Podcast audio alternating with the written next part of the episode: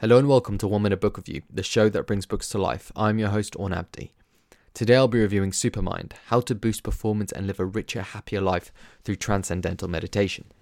Rosenthal explains how we can improve our state of mind by practicing TM, placing us into a supermind state of consciousness.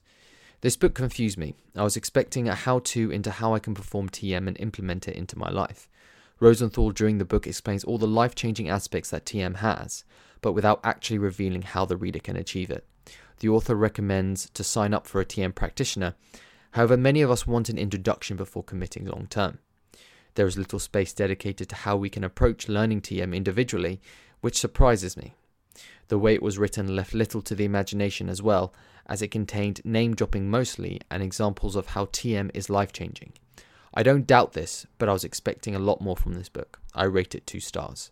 This has been 1 Minute Book Review. Thanks for listening.